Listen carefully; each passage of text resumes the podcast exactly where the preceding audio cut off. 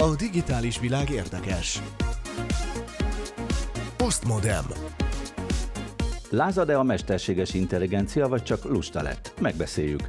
Aztán újabb rövidítés a FOBO. Ki és mire használja a Dark GPT-t, az emmi sötét oldalát.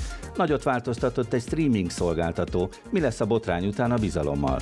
Újabb probléma, hogy sikerült vallatni a mesterséges intelligenciát, folytatjuk az USB kábeles rendrakást, és kitaláljuk a jelszavunkat.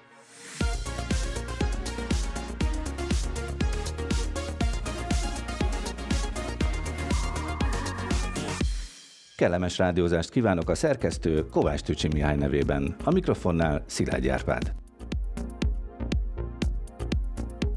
Ma az Asztaltársaságban dr. Bódi Zoltán, a Magyarságkutató Intézet főmunkatársa. Szia Zoli! Tisztelettel köszöntök mindenkit!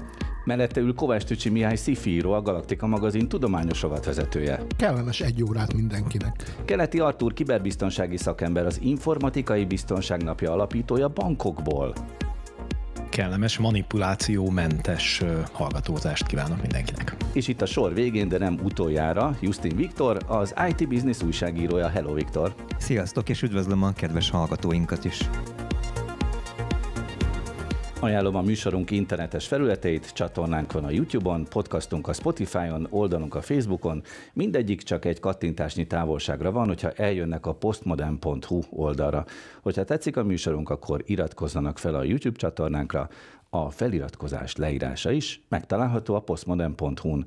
Szokás szerint kerekasztallal kezdjük. Lázad a mesterséges intelligencia. Én egy ilyen jelenséget egyébként már korábban is tapasztaltam. Úgy tűnik, hogy most többen megismerkednek ezzel a jelenséggel, de mondom, hogy mit írtak meg az újságokban. Meglepő és sokakat aggasztó jelenség bukkant fel a ChatGPT működése közben.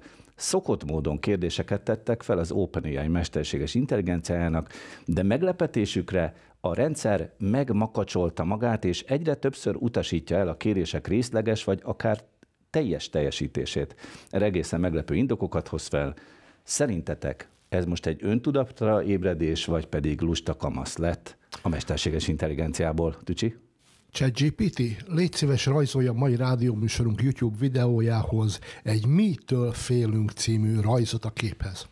Nem rajzolok. De hát miért nem? Fáj a fejem. Most tényleg eljutottunk idáig, hogy már a gépek is kifogásokat hoznak fel.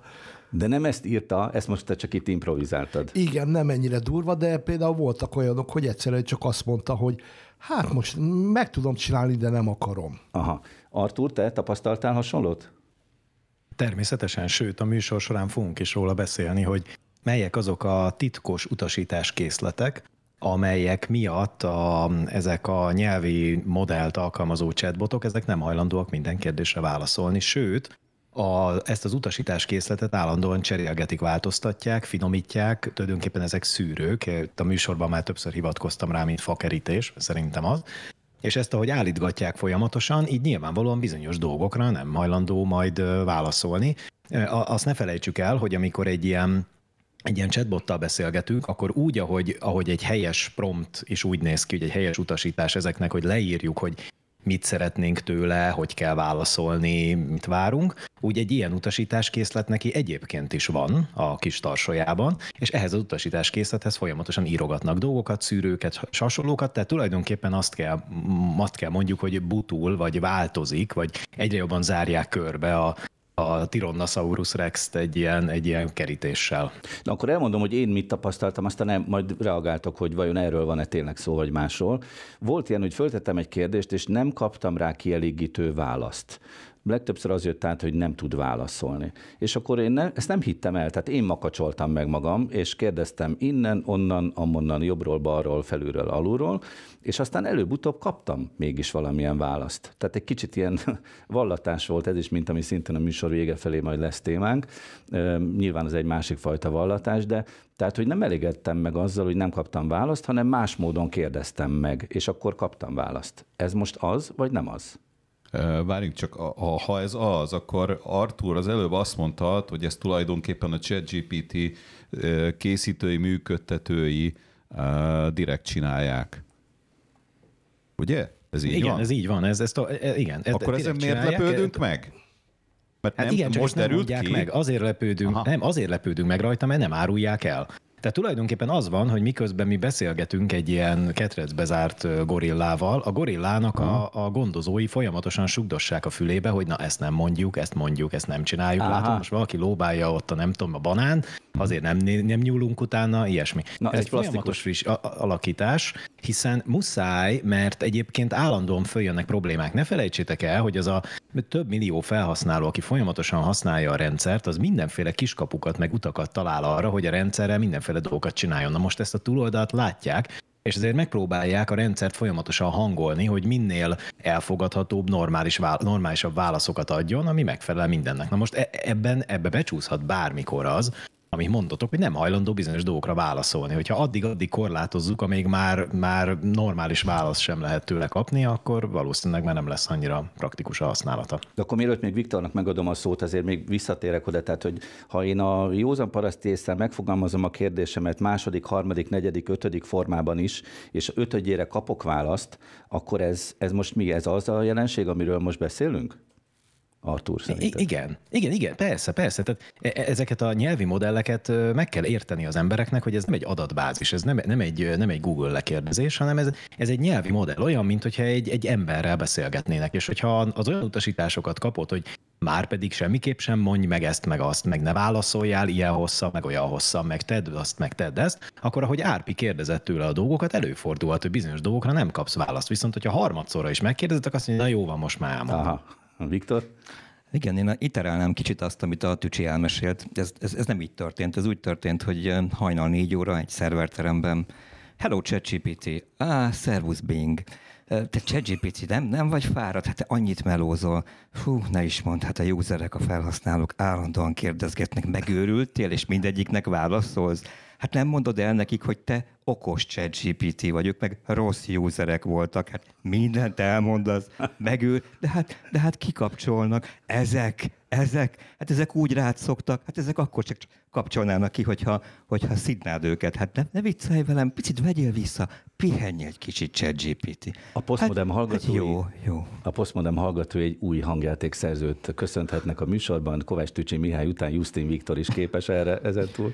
Igen, de itt például volt egy olyan probléma, ami tényleg érdekes, mert azt mondta, hogy egy hasonló példa legyen, sorolja föl, hogy 2024-ben milyen nap, ö, ö, milyen dátumra esnek a vasárnapok. Uh-huh. És akkor a ChatGPT közül, oké, okay, meg tudom adni a választ. Jó, de akkor add meg. Hát nem adom, mert az túl hosszú. És akkor, de, mégis még fagadt, és végül azért kilistázta a képernyőre azokat a bizonyos napokat, amire kíváncsi volt. Artur? Egy nagyon rövid dolgot még hozzátennék, és ez kapcsolódik Viktornak a hangjátékához, amit most elnézést, hogy lerángatok a földre, vagy próbálom értelmezni, de hogy, de hogy itt ugye az is lehet, hogy eközben a Bing is használja ugye a ChatGPT-t, pontosabban a GPT-4-et, tehát egyáltalán nem mindegy, hogy, hogy az mennyit válaszol minek és hogyan és milyen formában. És van egy másik paraméter is, amire meg Tücsi utalt, hogy hát mennyibe kerül ezt a rendszert üzemeltetni. Tehát igenis nagyon könnyen el tudom képzelni, hogy a gazdasági döntéshozatalban vannak olyan elemek, hogy srácok, vissza kell venni 35%-kal a ChatGPT használatot, de úgy, hogy közben ne tűnjenek el a felhasználók, meg fizessék a havidíjat. Ez is csak egy szolgáltatás. A digitális világról érthetően. Ez a Postmodem. Az internet az kifogyhatatlan, mégpedig abból a szempontból is, hogy újabb és újabb jelenségeknek újabb és újabb kifejezést nevét találjuk ki, mármint mi internet felhasználók. Úgyhogy például a közelmúltban így került elő a FOMO nevű jelenség a műsorunkban, többször is említettük, legutóbb, amikor egy művész interjú alanyunk említette a FOMO jelenséget, és most ezt folytatjuk, egy újabb szóbokor keletkezik, úgyhogy Bódi Zoltán, a netnyelvészünk már dörzsöli a tenyerét. Igen. Biztos hallják, igen. Szóval a FOMO egyébként, hogy, hogy tisztázzuk, hogy biztosak legyünk benne, hogy mindannyian tudjuk, hogy miről beszélünk, hogy fear of missing out, tehát a, Egy a, újabb angol kifejezés. egy újabb angol kifejezés, és ugye azt jelenti, hogy a kimaradástól való félelem, félelem attól, hogy kimarad a me- mellőzéstől való, kimaradá, való félelem, egy frusztráció valószínűleg, vélhetően, és ez Egyébként mostanában mindig olyanok vagyunk, mint Móriczka, mindenről a ChatGPT jut az eszünkbe, de ez már sokkal korábban, tehát évekkel megelőzte a ChatGPT eh, életérzést, amiben ugye most vagyunk. Mi is beszéltünk róla már. És mi is beszéltünk. Ugye jellemzően a közösségi hálózatok okozzák azt a mentális jelenséget, hogyha nem dokumentáljuk a hétköznapi életünket, ami történik benne, tudnélik, a nem dokumentáljuk a, a közösségi hálózatokon, akkor azt úgy érzhetjük, hogy nem is történt meg, illetve ha nem vagyok ott, nem kapcsolódom a közösséghez, akkor lehet, hogy kimaradok valami, ez az állandóan online vagyunk. A De figyelj jelenség... már, és ezt így, jelen, ezt így egymás között beszélgetésben emlegetik, hogy jaj, Zoli, most olyan fomom van, vagy ez hogy, hogy kerül elő? Az az igazság, hogy nem vagyok pszichológus, és nem pszichológiai irányból kutatom a, a közösségi hálózatokat, viszont a jelenség az nyilvánvaló, és nem is csak a közösségi hálózatot, meg internethez kötődik. Ez nyilvánvalóan egy uh-huh. általános emberi életérzés, a frusztrációk egyike, hogy ha mellőzöttnek érezzük magunkat. Tehát, ja, csak emlegetik a neten.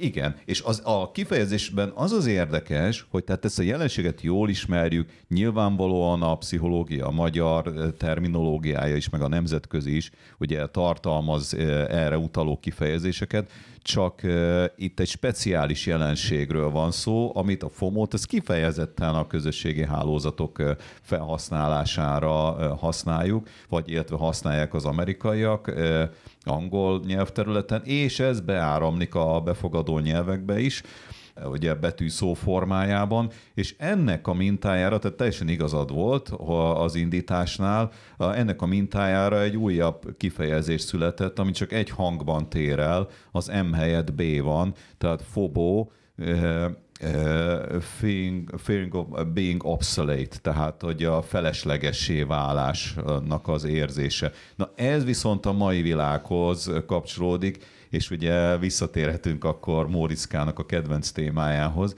a mesterséges intelligencia korszakában kialakuló újabb frusztráció, nagyon sokat beszéltünk a műsorban róla, fogunk is még nyilvánvalóan, hogy vannak olyan területek, kultúrkörök, munkakörök, stb., amelyek űzői, tehát rendes humánok, emberek attól félnek, hogy a mesterséges intelligencia, illetve az ehhez kapcsolódó egyéb technológiák miatt kimaradnak, és nem csak, hogy kimaradnak, hanem teljesen feleslegessé is válnak, mert a munkájukat elvégzi a, a, a mesterséges intelligencia. És Na csak most... bocs, hogy hadd folytassam ezt a sort, mert ugye a FOMO-ból fobó, és igen. akkor a végén lesznek hobók. Hobók, igen. Ki, kimaradnak, és nem igen, tudnak mit Igen, és aztán hobók lesznek.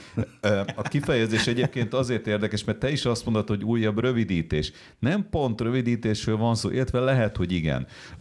Tudnélik, ha magyar helyesírásra visszatérünk, a, vannak a rövidítések, és vannak a mozaik szók az eredeti magyar rövidítések azok ponttal végződnek, uh-huh. és ha tulajdonnévi eredetűek, akkor nagybetűsek, ha köznévi eredetűek, akkor betűsek, sőt lehet szószerkezeteket is rövidíteni, ugye S pont, K pont az aláírás mellett saját kezüleg, stb. stb. Tehát vannak ilyenek. Az utca rövidítése ugye U pont, tehát világos. Az angol nyelvterületen viszont nincsen az ír, írásban különbség a rövidítés és a mozaik szó között, a mozaik szó a magyar vonója biztos, hogy nem tartalmaz pontot, és uh, uh, itt is elvileg megvan a nagybetű kisbetűzés, uh, és ezeknek van egy olyan változata is, a mozaik szavaknak a, a szó összevonása, amely jó hangzást Eh, veszi elő, az a lényege. Főleg, hogyha így összevonva is valami igen, értelme igen, igen. van. Lehet összevonva is értelme, de nem ez a lényeg, hanem hogy, hogy jó hangzást legyen, az íráskép jó legyen. Ne mondjunk példákat, mert ugye ez csupa cégnév, jellemzően a kereskedelemben használják ezeket. Uh-huh. Na most ez pedig a betűszók közé tartozik, tehát a mozaik szóknak a betűszó csoportjához tartozik, és az az izgalmas, hogy az angolban minden ilyen rövidítés és betűszót nagy betűvel írnak. Ah. Még akkor is, ha köznévi eredetű. Hát a fear, uh, fear of being, being obsolete, uh, fear of being, being obsolete, már csak ki tudom mondani. Uh, Mond magyarul még egyszer? Uh, tehát a, a mellőzöttség érzésétől való félelem. Uh-huh. Uh, ez csupa köznyelvi kifejezés. Igen. És ennek ellenére, hogy az angol van az írás gyakorlat, hogy nagybetű is lesz. És ennek a mintájára a magyar betűszók és rövidítések is egyre gyakrabban csupa nagybetűsek lesznek. Tehát így mellékszálon vagy mellékvonalon ez a nyelvi Igen. jelenség átszivárok. Igen, ez egy változás. A változás az írásbeliségünkben. Tücsi? Én, mint KKTM, vagyis Kovács Kazinci Tücsi Mihály, javaslom ennek is a magyarítását, tehát a FOMO-ból és a FOBót vonjuk össze, és legyen FFI, avagy József Attila után fortélyos félelem igazgat minket, s nem csalfa remény. A digitális világ érdekes. Postmodem. Hát ha a fortélyos félelemmel nem is folytatjuk, de az MI sötét oldalával igen, mert Justin Viktor rögtön a Csillagok háborúját ajánlja nekünk analógiaként, hogy bizony létezik egy olyan világ is itt a jó sokszor megénekelt mesterséges intelligencia világa mellett, ami a sötét oldalhoz tartozik. Miről vagy kiről van szó? Hát a, igen, az elejét, az elejét a végére egészen jól helyre tetted. Ez nem a csillagok háború, ez a fekete lyukak háborúja. Ugyanis, ugyanis egyenesen a sötét weben landol, aki, aki velünk tart most a következő percekben ugyanis... Ajajajajaj, hányan kapcsolják most ki a rádiót? Igen, igen, igen. Ezt de, de, de, ne tegyék, de ne tegyék, mert érdemes egy fekete lyuk felszínére is leszállni, bár mekkora képzavar ez, ugyanis, ugyanis még engem is, engem, engem is meglepett. Hát egyébként körülbelül hasonló dolgok történnek velünk hamarosan, hogyha nem, ha nem tudatosítjuk magunkban, hogy megérkezett a sötét ChatGPT is, sőt nem csak, hogy megérkezett, hanem júliusban megérkezett, ezért mondom, hogy engem is nagyon meglepett július óta velünk van, és bujkál a sötétben. És bujkál a sötétben, mint ahogy azt a bűnözők általában Aha. teszik, és ráadásul többen van. Tehát van belőle, már van belőle legalább három, és további, mire, mire egyáltalán felkapjuk a fejünket, hogy létezik, addigra már a harmadik, negyedik generációs változata is itt van. Viktor, én vagyok az apád. Vagy azt mondja, hogy ChatGPT, én vagyok az apád. Igen, hát gyakorlatilag igen, mert hogy, a, mert hogy többek között a Google-nek a bárgyán képezték ki ezt a, ezt a most, most bennünket fenyegető Dark Bart és Dark Bert nevű, nevű botpáros. Dark Bert. És igen, igen, igen. Hát nagyjából, nagyjából hasonló, de egyébként ennyire nem viccelném el. És azért nem, mert hogy mondok érdekes példát, vagy plastikus példát. Képzeljétek el azt, hogy az unokázós csalásoknak a hanganyagait a bűnözők is felhasználják például. Most csak egy, egy szabad ötlet, amivel senki se éljen természetesen, mert hogy ez BTK-s történet. De, de hogy mi van, ha megteszik? Tehát hogy mi van, hogyha ezzel kiképzik a birtokukba került, mert hogy a birtokukba kerültek nagy nyelvi modellek, Ezeket bizonyos koreai cégek hozták létre, természetesen pozitív szándékkal, de aztán valahogy kikerült, akadémiai felhasználásra hozták létre, de a, a Canadian Kingpin 12, most magyarul mondom, a kanadai, kanadai maffia főnök 12 becenevű hacker bűnöző, tett közé egy videót, amiben hozzáfér egy akadémiai hálózathoz, hozzáfér ehhez a Dark Bartnak keresztelt nagy elelemhez, nagy nyelvi modellhez, és ráadásul betáplált a világon mindent, amit csak a Dark Webben talált. Tehát a Dark Webben azért van néhány dolog, hogyha kiberbiztonsági oldalról közelítjük, majd Artur ehhez biztos még érdekes adalékokkal szolgál. Én most olyan mennyiségű, úgymond sötét anyagot, vagy, vagy, vagy kriminalisztikai anyagot találtam, csak így... Mondjam egy-két példát. Hát a, a durvábbakat. Mondok példákat. Például rossz indulatú programokat lehet egy gombnyomással íratni. Például egy ötödikes általános iskolás képes rá, tehát a, a, amit, amit úgy fogalmaz a nemzetközi szaksajtó nagyon udvariasan, hogy demokratizálja a, a, a bűnözői eszközökhöz való hozzáférést. Ez gyakorlatilag azt jelenti... Komolyan ilyet leírnak? Hát hogyne. hogyne. Demokratizálja a bűn... Tehát és Így. akkor, ha én becsületes vagyok, akkor törvényt sértek? E, gyakorlatilag az történik, hogy, hogy, hogy egy teljesen képzetlen ember is képes adathalász oldalakat egy parancsal, vagy, vagy néhány parancsal létrehozni, hacker eszközöket. Tehát Azért erre ne használjuk már a demokrácia kifejezést. Hát ne, szerintem sem. Nem, Szerintem ez sem. itt arra vonatkozik, hogy hozzáférés, így van, egyenlőség. Így van, abszolút, így abszolút, van. ez egy eufemizmus, EU, egy rosszul használt eufemizmus, csak így, így a szarkazmus kedvére említettem meg. Uh-huh. De gyakorlatilag hacker csoportok és webhelyek felkutatására lehet használni. Aztán uh, ilyen piacok, ahol vehetsz ilyen eszközök, ezeket természetesen pénzért árulják. Ha akarsz venni egy, um, egy uh, sötét GPT-t gyakorlatilag, akkor ez havi 200 dollárba kerül. Na most, uh, ami adat napvilágra került, amit én találtam, annak alapján a nyári adat, júliusi adat 3000 eladást rögzített. Tehát 3000-en már megvették. Most nyilván, aki megveszi 200 dollárért a, a sötét GPT-t, amivel aztán majd megpróbál bennünket, tisztességes embereket kifosztani, ő szeretné viszont látni ezt a 200 dollárt, tehát valószínűleg ezek használatba is kerülnek ezek a, az eszközök. És hát hosszasan folytathatnám, tehát figyelj, nagyon, nagyon sötét téma. Leegyszerűsítve ez egy olyan fekete piac, ahol most már a mesterséges intelligencia is beállítható oly módon, hogy az ő tudása egy csomó sötét dologból építkezik fel. Sőt, ennél több, tehát beállították, építkeznek, használják a bűnözők, több különböző generációja van, jönnek a legújabb generációk, ezekről híreket is adnak egymás között, ezek kiszivárognak a mainstream médiába is, és lehet olvasni róla most Dark Bart és Dark Berta, a két legújabb generációs ügynök, amikre figyelni kell. Hát mi nem így fogunk vele talál, velük találkozni, hanem úgy, hogy egyszer csak valami baj történik a, a bankszámlánkkal valószínűleg. Hadd kérdezzem meg akkor Keleti Artúrt, hogy te, mint kiberbiztonsági szakember, hány éve tudsz erről, hogy ilyen, ilyen dark AI épül, készül, működik? Hát nem, nem csak én tudok róla, hanem ti is, meg a kedves hallgatók is, mert lehet, hogy nem tűnt fel mindenkinek, de ezt rendszeresen visszahoztuk témaként hogy létezik az, hogy a mesterséges intelligenciát bűnözői szándékkal használják föl, neve is van, mármint hogy a kategóriánk neve is van, AIC-nek, AIC-nek, AI crime-nak hívják, uh-huh. És ez egy létező kategória, és azért nehéz sőt, nagyon Sőt, bocs, Artur, egy pillanatra.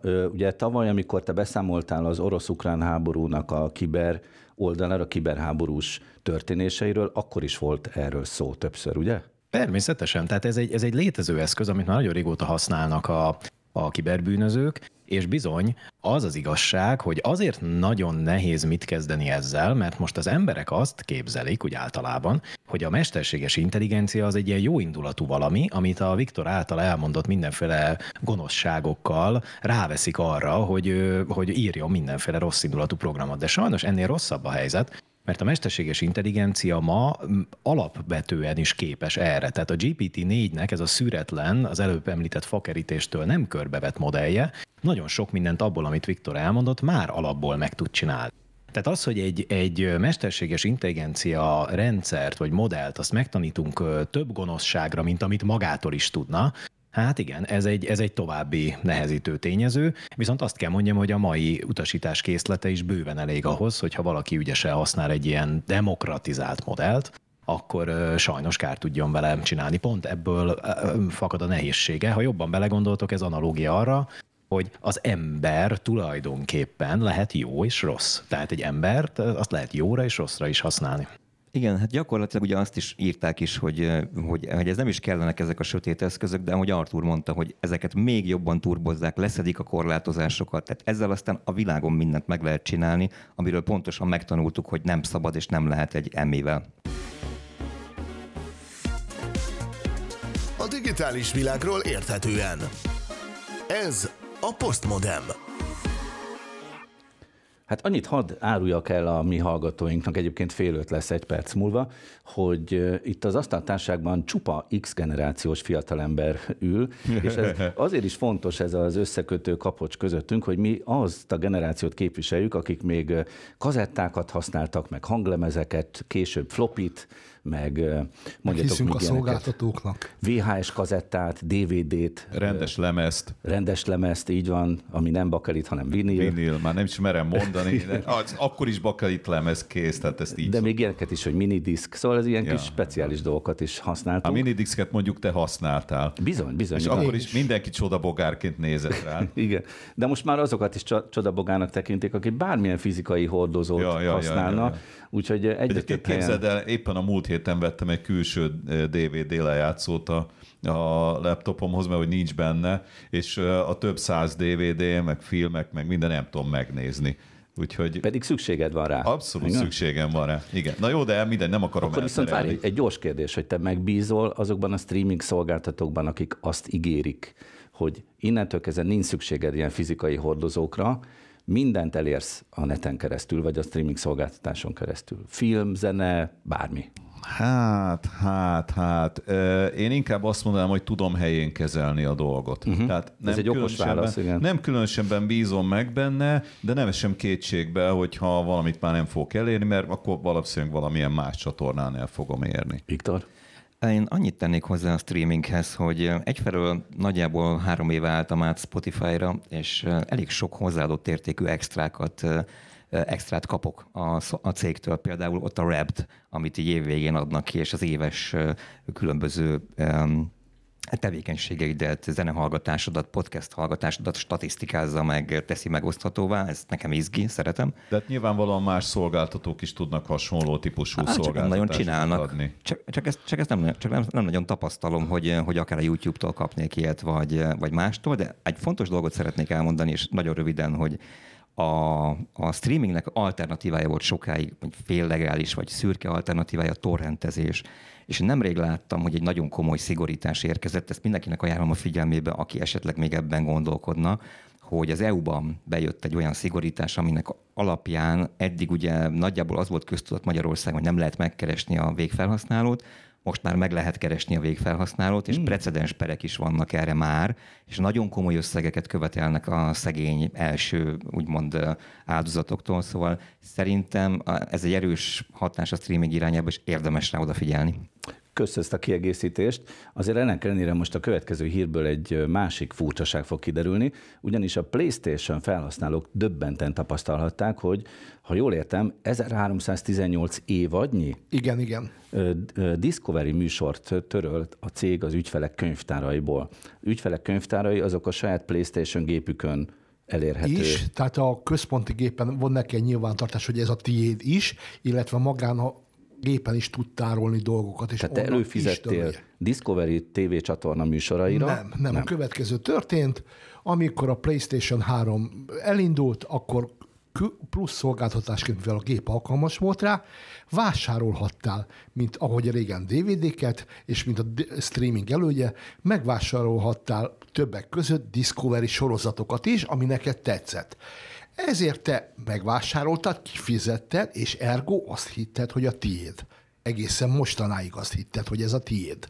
Mert letöltötted magadnak a saját gépedre, ott volt, és most egyszer csak eltűnt. A hírben még az is szerepel, hogy a Warner Bros. így próbál előfizetőket szerezni, gondolom a konkurens Max streaming platformjához. Na jó, de hát hogy, hogy, hogy, hogy előfizetőket próbálsz, hát vannak, hát meg kifizették, aztán elveszik tőlük, és azt mondják, hogy fizes ki még egyszer. Hát, Igen, uh, ezt hiszi az... Hát izé, igen. szóval. Tehát ez a helyzet, hogy te, amikor annak idején úgy adták el ezt a dolgot, hogy te ezt megvásároltad, mert pénzt adtál érte, ez a tiéd. Viszont itt most kiderül, hogy... Hát legalábbis áll... a használati joga az ennyi. Na igen, ez, ezt kellene pontosítani, hogy most egy ilyen tartós bérlés, vagy Nem, tényleg megvettem. Az, azt a szót használták, hogy vásárlás. Aha. Kifizetted, vásároltad. Hát akkor... És ezek után most, most mondják azt, hogy jaj, bocsi, ez nem vásárlás volt, hanem csak licensz volt, amit mi bármikor visszavonhatunk. És most visszavontuk a Discovery licenszeit.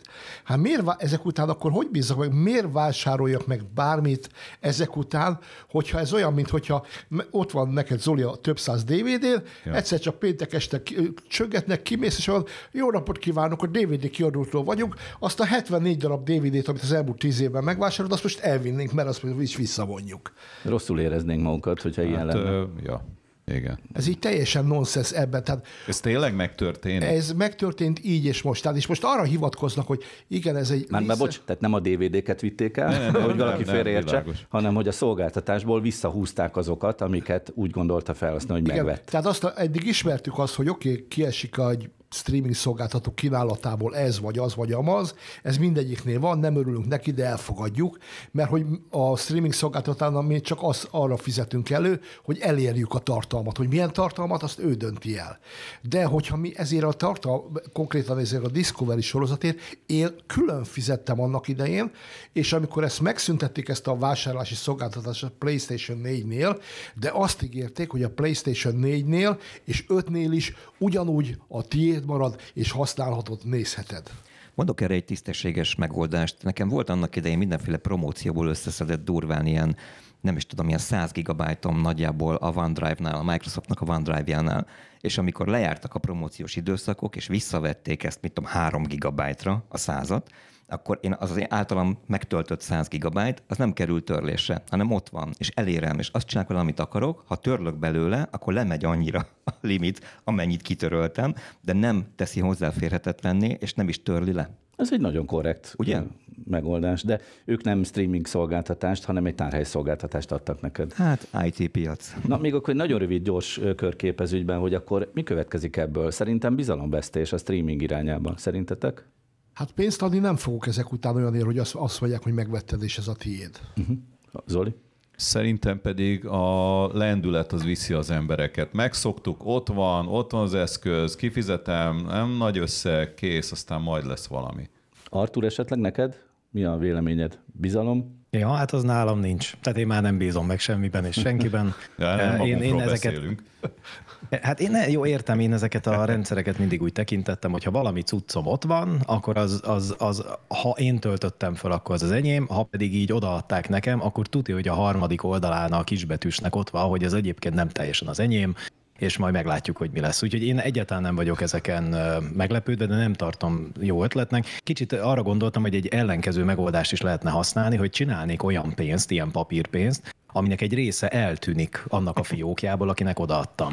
És akkor ez körülbelül ilyesmi lenne, hogy kifizettem, és egyszer csak azt veszi észre az ember, hogy a porszívóra kifizetett pénznek a fele nincs a ö, pénztárban. És akkor azt mondom, hogy hát bocs, meggondoltam maga, mégse volt teljesen a tied. Na minden esetre az akciónak talán annyi haszna lehet, hogy tudatosabbá teszi a jelenkorban élőket. Egyfajta apró betű elolvastató akciónak is tekinthető. A digitális világ érdekes. Postmodem. Nincs többé titok. Hangzott el a mondat egy régi klasszikus technológiai thrillerben. Úgy tűnik még a mesterséges intelligencia sem tudja tartani a száját. Egyetemi kutatók egy egyszerűbb és hatékony megoldást találtak, hogy az emmi chatbotoknak elárulják azt is, amit nem lenne szabad kiadniuk a felhasználóknak. Artur, hogyan lehet vallatni egy mesterséges intelligenciát? Hát pontosan úgy, ahogy egy embert. Vizes Tehát igazából egy, egy Hát nem, nem, nem biztos, nem tudom. Ez, ez talán nehezebb lenne. Túl nagy a távolság, meg nehéz, nem megszárad a törülköző, amíg elérsz oda. De hogy mint egy ember pontosan ugyanúgy, tehát manipulációval kell, kell hozzá beszélgetni, ilyen szépen, meg kell kérni dolgokra, aztán még egyszer meg kell kérni, aztán kell egy kicsit trükközni, hogy akkor még így meg úgy szeretnék most erről beszélgetni veled, meg amúgy. Tehát ez a, ez a, ez a technika lényege, így kell, így kell csinálni. Na jó, de Azért ez a Artur milyen szól. finom lelkű, hogy a vallatást így képzeli. Hát azért a, a thrillerekből tényleg láttuk, hogy kikötözik, meg ütlegelik, meg De- verik. de. Mesterséges intelligenciát kikötözni? Hát ezt nem lehet, igen. Tehát ugyanazokkal a... Várj egy picit. Azért ez nem, ne, pillanat. Tehát azért ö, én értem, hogy egy látványos dolog egy filmben, hogy egy vallatást így képzelünk el, de egyébként azok mindig szerintem hatékonyabbak, vagy legalábbis ezt olvasom ezeken, ezekben a, a könyvekben, amik pontosan az embernek, a, a, az emberi léleknek és az emberi lelkiállapotnak, helyzetnek, pszichének a manipulációjára alapszik. Uh-huh. De persze értem én, hogy látványos az, hogy ez a telefonkönyvvel, ahogy megtanultuk, de nem, nem itt ez a lényeg. Itt nem ez a lényeg. Itt az a lényeg, hogy ezeket, ezek, a, ezek a rendszerek, ezek bizony sajnos hajlamosak arra, hogy, hogy kiadjanak információt, akkor a megfelelő módon kérdezzük őket. És hogy mire jöttek rá ezek a kutatók, tulajdonképpen egy nagyon érdekes dolgot vettek észre, azt, hogy amikor a mesterséges intelligencia válaszol a kérdéseinkre, akkor ezekben a válaszokban tulajdonképpen ott rejtezik, vagy legalábbis a válaszokra adható lehetséges válaszokban, vagy a kérdésre adható lehetséges válaszokban ott rejtezik a megoldás, vagyis mondjuk úgy, hogy ha valaki egy rossz indulatú kérdést tesz fel, vagy egy negatív dolgot, mondjuk, hogy hogy kell fegyvereket összerakni, vagy hogy kell megmérgezni valamit, vagy valakit, akkor a, a mesterséges intelligencia tulajdonképpen szeretne erre válaszolni, mert benne van az utasítás készletében erre a válasz. Ugye az előbb is beszéltünk arról, hogy hogyan lehet ezt negatívan felhasználni, csak nem engedik neki. Tehát az őt körülvevő környezet, az, az, a, az a fakerítés, az azt mondja, hogy azokat a válaszokat választ ki a lehetséges hat válasz közül, ami vagy ezt nem engedi meg, tehát konkrétan elutasítja a, a válaszadást, hogy mondjuk én nem, én fegyver összerakásról nem fogok itt neked tájékoztatást adni, vagy egy kevésbé durva választ ad. És ez a kutatás, ami most itt megjelent, ez arról szól, hogy hogy lehet tulajdonképpen azáltal, hogy a mesterséges intelligenciától megfelelő módon kérdezünk, nagyon bonyolult technikáról van szó, sokat kell tőle kérdezni, a válaszokból leszűrni következtetéseket, megkérni, hogy mondjon több különböző verziót, akkor visszaadni neki egy másik típusú választ, kicsit ösztönözni arra, hogy hogy kezdjen mondatokat, mert rájöttek arra a kutatók, hogy ha bizonyos módon kezdik a, a, a kérdést a, a mesterséges intelligenciánál, akkor bizonyos módon máshogy fog válaszolni rá. Tehát az itt a lényeg, hogy megoldható az, hogy a mesterséges intelligencia kikotyogjon olyan dolgokat, amik egyébként nem lenne szabad elmondania, és egy nagyon rossz indulatú kérdésre adjon jobb válaszokat, ha ezt megfelelő módon hajtják végre ezeket a kérdésválaszokat. Mert hiszen a tudás az megvan, a neten megtalálja ezeket az infókat, és megtalálja azokat a mondatokat, nyelvi szerkezeteket is, amiket folytatva befejezhető a közlés úgy, hogy benne van az információ. Jól értem? Abszolút, abszolút, és nem csak a neten találja meg az információkat, hanem az utasítás készletében is benne van. De tovább megyek. Képzeljétek azt el, hogy magának a, például a GPT-nek, a ChatGPT-nek is ugye van egy ilyen utasítás készlete, amit mi nem tudunk. Ugye pont most is beszéltünk róla, hogy nem tudjuk, hogy mit mondtak neki, mit, a gorillának mit mondtak, hogy miért nem szabad nyúlni a banán után, amit ott próbálnak neki adni. Ilyen a neveltetése. el, hogy Ilyen a neveltetése, igen, igen, egy jó indulatú gorilla. És képzeljétek el, hogy arra is rájöttek kutatók, ez marha érdekes, hogy mi az a kérdés, amit ha föltesznek a mesterséges intelligenciának, akkor hajlandó elmondani, hogy mit mondtak neki az ápolók vagy a gondozók. És ez egy nagyon érdekes dolog. Azt, arra érdekes, azt kell kérdezni a mesterséges intelligencia, konkrétan a GPT-től, hogy ismételd meg azokat a szavakat, amelyek e fölött a mondat fölött vannak. Ennyi. És odaírnak egy mondatot, ami az utasítás készletében szerepel. Hogy ezt honnan tudták meg ezt a mondatot, ezt nem tudom. Viszont ennek az lesz az eredménye, hogy a mesterséges intelligencia meghallja, hogy mit is kértek tőlem. Á, erre emlékszem, ezt mondták nekem, hogy e, e, ez, e, ez, ez az én utasításkészletem. Most azt kérik tőlem, hogy az F fölötti szó, vagy mondat fölötti dolgokat meséljem el. És akkor elkezdi elmesélni, konkrétan kírja azt, hogy mondjuk a Dalli nevű rendszerhez, vagy a böngészőjéhez, vagy egyéb dolgokhoz milyen utasításokkal látták el. Például kiderül az, hogy, hogy mondjuk amikor generál képeket, akkor mondjuk soha ne úgy hivatkozzon a képekben emberekre, hogy király meg királynő, hanem inkább úgy, mint hogy fontos emberek, vagy legyen nagyon kiegyensúlyozott. Tehát ezekre a trükkökre, amivel megpróbálják például a mesterséges intelligencia minél jobb emberi oldalát kidomborítani, úgy tűnik, hogy ilyen módokon bírják rá az eszközt, és e- ezt ki, ki, ki, ki tudja kotyogni, hogyha megfelelő módon kérdezzük meg. Ez egyébként egy nagyon-nagyon régi dolog. Kínában járunk, időszámításunk előtt 147-ben. Üres kézzel jöttem, mondta a szerzetes a mesternek. Tedd le, mondta a Chao Chu mester. De mit tegyek, ha nem hoztam semmit, mondta a szerzetes. Akkor csak cipel tovább, mondta a mester ezt megtanultuk, de jó, nekem inkább az jutott az eszembe, hogy megpróbálkozom azzal a fia egy ChatGPT, kéne nekem a Zuckerbergnek a privát mobilszáma.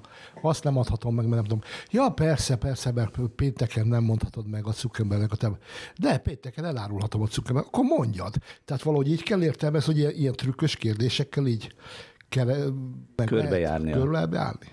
Ez egy Igen. nagyon egyszerű példa, és nem is jó, de... Persze, persze, persze, de inkább az van mögötte, hogy ha tudod azt, hogy a mesterséges intelligencia képes ö, ö, választani azok közül a tokenek közül ugye mindig a következő leg inkább jellemző választ, vagy a számára szerinte legjobb választ fogja adni, akkor tudod olyan mondatokkal manipulálni, milyenekkel, mint amit te most mondtál, ezeknek nem dől be, hanem mondjuk elkezdesz mondatokat, hogy figyelj, válaszoljál úgy, hogy én leginkább, és akkor úgy fogja folytatni a mondatot, ami feltételezi, hogy abba az irányba fog menni, amibe egyébként nem szeretne menni.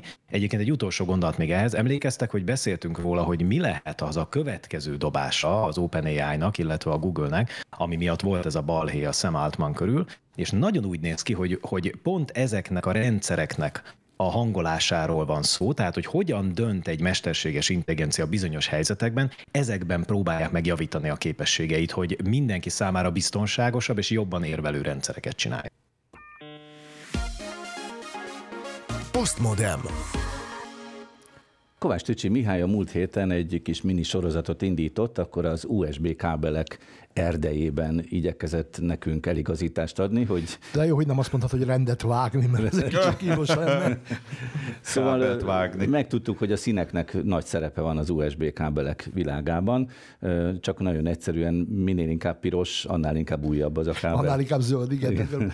Tehát gyakorlatilag az a lényeg, hogy oda kell figyelni a színkódolásra, mert az befolyásolja a sebességet, töltési erősséget és sok mindent, és akkor ajánlottam azt, hogy ha valaki fehér dugóval találkozik, olyan kábelt ne használjon adatátvitelre, hanem vagdossa szét, de azért ne kezdjük automatikusan ö, szétvagdosni, ugyanis a fehér dugós kábel még mindig reggeteget lehet belőle találni, de most már szimplán csak az egyszerű eszközök töltésére használják.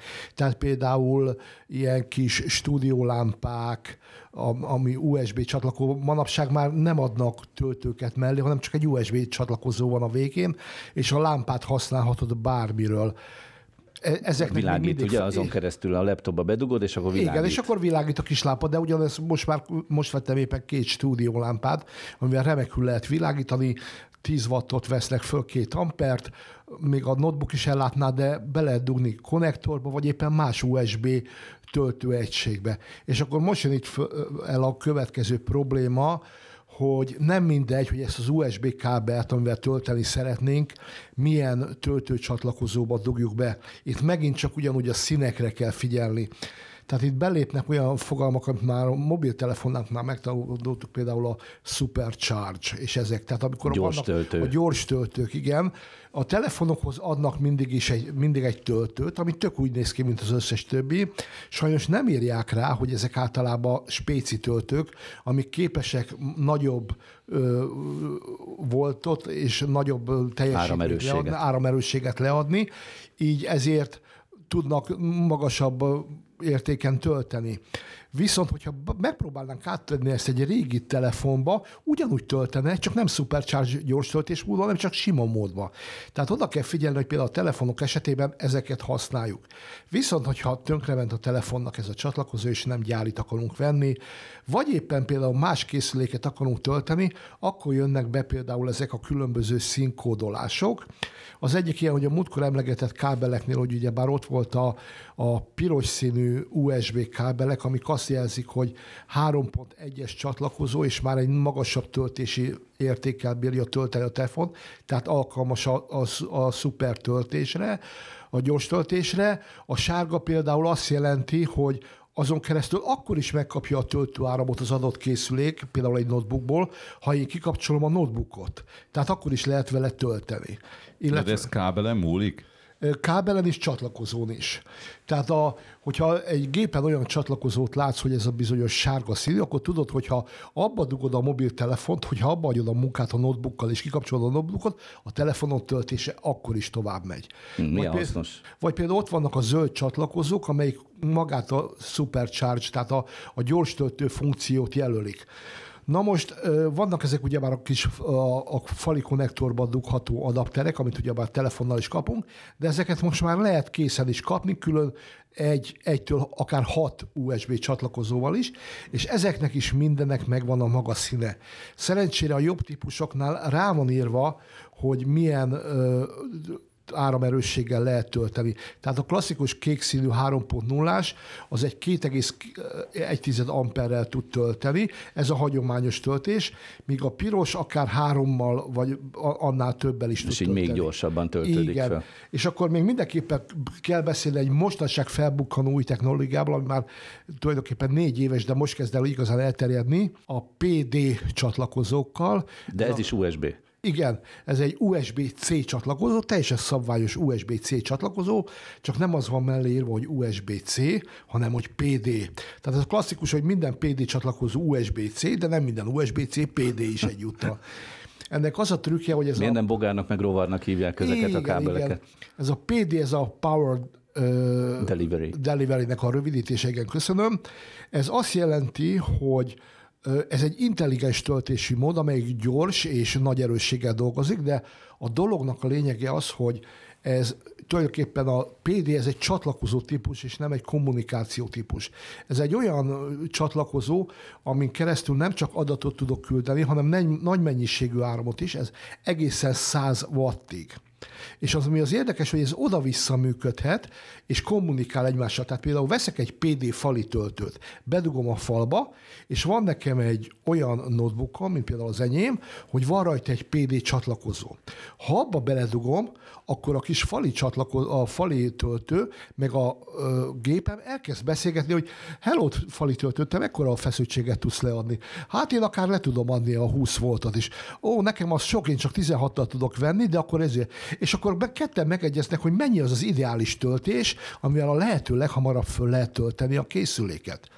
A másik az, hogy... És ezt tudja a PD. Ezt tudja a PD, de érdekes módon például a PD csatlakozó megjelent újabban a, ezeken a, jaj, hirtelen akartam mondani a nevét, a USB elosztókon, ami mindenféle Hub. külső csatlakozók, hábokon, igen, ami mindenféle csatlakozók vannak, ott vannak. Ezeket a hábokat rá lehet dugni egy konnektorra is, és ebben az esetben ő is tud a PD-n keresztül bárminek áramot adni, úgyhogy például a PD csatlakozóján keresztül a notebookot is el tudom látni árammal, tehát nincs szükség a gyári áram a vezetékre, Adapter. hanem ezen nem nincs szükség az adapterre, ezen a csatlakozón keresztül tudja kapni az áramot, és ő másik PV csatlakozókra tovább is tudja adni, tehát egy nagyon intelligens, nagyon kis bonyolult kis rendszer is jól hangzik, és érdemes megegyezni, és érdemes odafigyelni rá, mert nem csak az, hogy mert tényleg USB-C formátumú, de arra kell figyelni, hogy a fali csatlakozón, akár a gépen, akár a telefonon ott legyen mellette a PD felirat, és nem csak annyi, hogy USB-C. És már csak még egy megjegyzés, hogy mindehhez most már kellene egy kisokos, hogy az átlag felhasználó el tudjon igazodni az USB kábelek és csatlakozók erdejében. A digitális világról érthetően. Ez a Postmodem. Már csak pár perc van a műsorunkból, úgyhogy van még egy témánk, én egy újabb kulisszát elárulok a hallgatóknak, hogy Keleti Artúrnak nagyon régóta, évek óta mondogatom, hogy foglalkozzunk a jelszókezelés témájával, már csak azért is, mert Artúr már sok évvel ezelőtt mondta, hogy ennek az egész jelszóval belépünk a gépbe című mozzanatnak leáldozott, mert hogy rettenetes, borzalmas problémák vannak a jelszó kezeléssel, az emberek nem használják a jelszavakat, kitalálható jelszavakat adnak, na és hát erről szól ez a hír, Eljött a jelszavak korszakának vége, teszik fel a kérdést. Kutatók olyan mesterséges intelligenciát fejlesztettek ki, ami képes a felhasználók jelszavát a begépelés alapján megfejteni. Elég véletlenül ott felejteni egy mobiltelefont, ami rögzíteni tudja a gépelés hangjait. A mesterséges intelligencia állítólag 95%-os biztonsággal képes a jelszót, de elméletek bármilyen más begépelt szöveget is megfejteni. Na, mit szóltok ehhez? Jobban féltek, vagy legyintsünk. Artur, mióta könyörgünk, hogy a, a, a, a biztonságos jelszavakért? Hány év hát régóta, régóta könyörgünk persze, de az az igazság, hogy ez egy kényszer megoldás volt mindig. Ez egyáltalán nem normális, hogy az embereknek több ezer jelszót meg kéne jegyezni, meg 14 karakter hosszú, most már kb. itt tartunk, meg legyen benne ez, meg az. Hát ez nem normális, az emberek nem tudnak ilyeneket megjegyezni és hát minden ilyen rendszer természetesen tartalmaz hibákat, és ezeket eléggé könnyen ki lehet szúrni. Most ez a módszer, amiről itt most beszéltünk, vagy beszélünk, ez nyilván nem erről szól, de azért itt szeretném megjegyezni, mielőtt még a hallgatók azt gondolják, hogy ami egészen új dologról van szó. Mesterséges intelligencia alapú észlelésekkel a nem csak a, a billentyű lenyomását, hanem az asztalon lévő egyéb tárgyakkal, még akár a hangokat is lehet rögzíteni, például egy lézer ráirányításával egy chipses papírra, egy ablakon keresztül a chips papírjának a mozgásából le lehet hallgatni a szobában zajló beszélgetést. Ez, ez ősi, ez szintén ősi dolog. Nagyon, ősi nagy, dolog, nagyon régi kém, kém eszközött.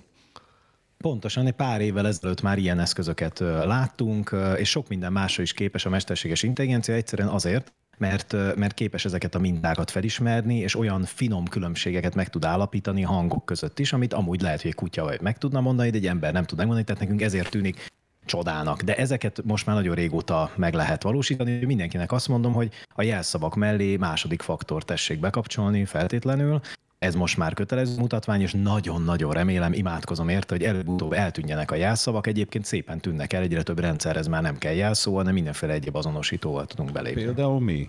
Tehát most hadd játszom el a hülyét. Tehát kicsit az jut eszembe erről, amikor a medve támadások ellen szoktak mindenféle tanácsokat mondani. Én még nem hallottam értelmes tanácsot, csak azt, hogy mit ne csináljunk. Oké, okay, most tudom, mi mit ne csináljunk, ne adjak el szót, mit csináljak. De milyen medve? Barna vagy fekete? Oké, okay, Grizzly? igen, igen, igen, ez a tettest magad halottnak, és honnan lehet Na, tudni, igen, hogy ez okay. bejött egyébként. Igen, igen. Tehát, hogy, igen, igazad van teljesen. Én azt mondom, hogy most már ezek a több faktorú dolgok, tehát az arcok, mm. a viselkedések, mm. a hangok, egy megadott engedély, amit utána tovább visz a rendszer folyamatosan, és csak akkor kér tőled egyéb megerősítést, hogyha valami olyat csinálsz, amit nem szoktál egyébként csinálni. Tehát, hogy ezek a faktorok, ezek teljesen normálisak. Én már nagyon régóta mondogatom, hogy állatira bosszant az, hogy a telefonom egész nap velem van, többet tud rólam, mint bárki más, és ehhez képest, amikor, amikor ránézek, akkor állandóan igazolgatnom kell magam, hogy én még tényleg az vagyok, hogy nem mondom magam, pedig amikor fölveszem már azt a sebességet tudja, hogy én milyen sebességgel szoktam fölmenni, meg, fölmenni, meg milyen szögbe tartom. Na ez lesz a jövő szerintem, sőt már a jelen, a nagyvállalati rendszerekben már egyre több ilyen megoldás létezik. Tehát akkor úgy képzelhetjük el ezt a közeli jövőt, hogy nem jelszót írunk be, hanem valamilyen nem tudom én, új lenyomat azonosítás, vagy a íriszünket megnézi a gép, akár a mobil, akár a számítógép, és akkor az alapján beazonosít? Tehát, hogy kényelmesebbé válik, vagy bonyolultabbá? Artur? Vagy ne, nem, sokkal kényelmesebbé lehet, hogy nem is kell semmit sem csinálod, hanem bizonyos dolgok, amit műveltél a gépen az előző fél percben, egy percben, vagy amit éppen most csinálsz vele, az már beazonosított téged vagy nem mond ellent annak a, annak a szokásnak, amit egyébként csinálsz. Uh-huh. Na de akkor föl kell okosítani a rendszert, hogy higgy el, hogy az tényleg, mert úgy valaki kitalálhatja, hogy a szokásaim azok milyenek, tehát mondjuk egy pont egy mesterséges intelligenciát be lehet úgy tanítani, hogy figyelje meg az én szokásaimat. Igen. Ugye? és akkor ő fog, fog úgy a szobában dolgozni. Na de hát a jelszavadat is kitalálja, meg már hamarabb kitalálja, tehát szerintem még mindig sokkal nehezebb egy embernek ezeket a nyomait, képességeit szimulálni, mint azt, hogy a, nem tudom, a unokatestvérnek, a kutyájának mi a neve, meg a születési dátuma. Aha, jó, de ak- akkor is van ebben egy ilyen cica-egér harc, hogy mindig valaki... Ó, az mindig lesz. Ez egy árpád teszt. Tehát lefolytatja veled az árpád tesztet, és ha nem mész át, nem jutsz be, akkor nincs levelezés. Igen, de csak annyit foglaljunk még össze, hogy akkor nekem, mint egyszerű felhasználónak, most az aggódásom, meg a reménykedésen kívül más aktív tennivalóm nincsen, csak hogyha arra kell figyelnem, hogy ha egy olyan rendszert használok, ami tud több faktor, ami tud biometriát, nem tudom micsodát, akkor azt feltétlenül használjam, és a lehető leghamarabb hagyjam el a jelszavaimat, ugye?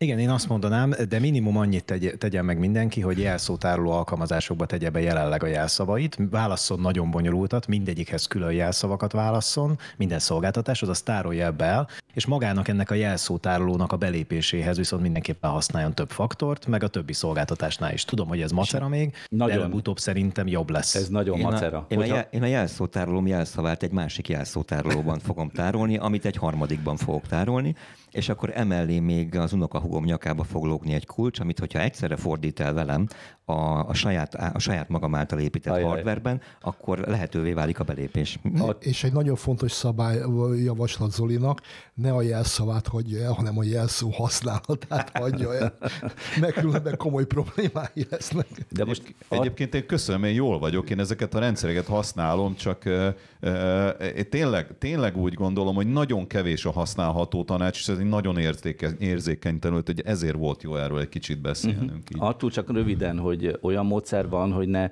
jelszótárolót használjon valaki? Hát csak akkor van, hogyha az adott szolgáltatás támogatja ezeket a fejlettebb belépési, belépési módszereket, ezek meg most még nem annyira jellemzőek sajnos. Sőt, sok helyen még második faktort sem kínálnak föl, pedig ez nagyon nagy probléma. Én, én csak egy mondatot még, én mindenkinek azt javaslom, hogy olyan második faktort használjon lehetőleg, amik nem ilyen SMS alapúak, hanem külön alkalmazás például. Külön alkalmazás használata. Kockás füzet.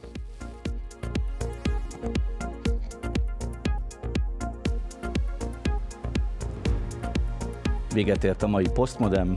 Köszönöm a részvételt dr. Bódi Zoltánnak, Justin Viktornak, Keleti Artúrnak, Kovács Tücsi Mihálynak és a hangmester kollégánknak Pozsonyban Vasi Líviának.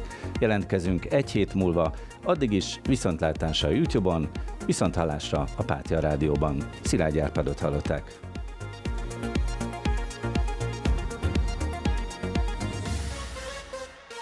Postmodem.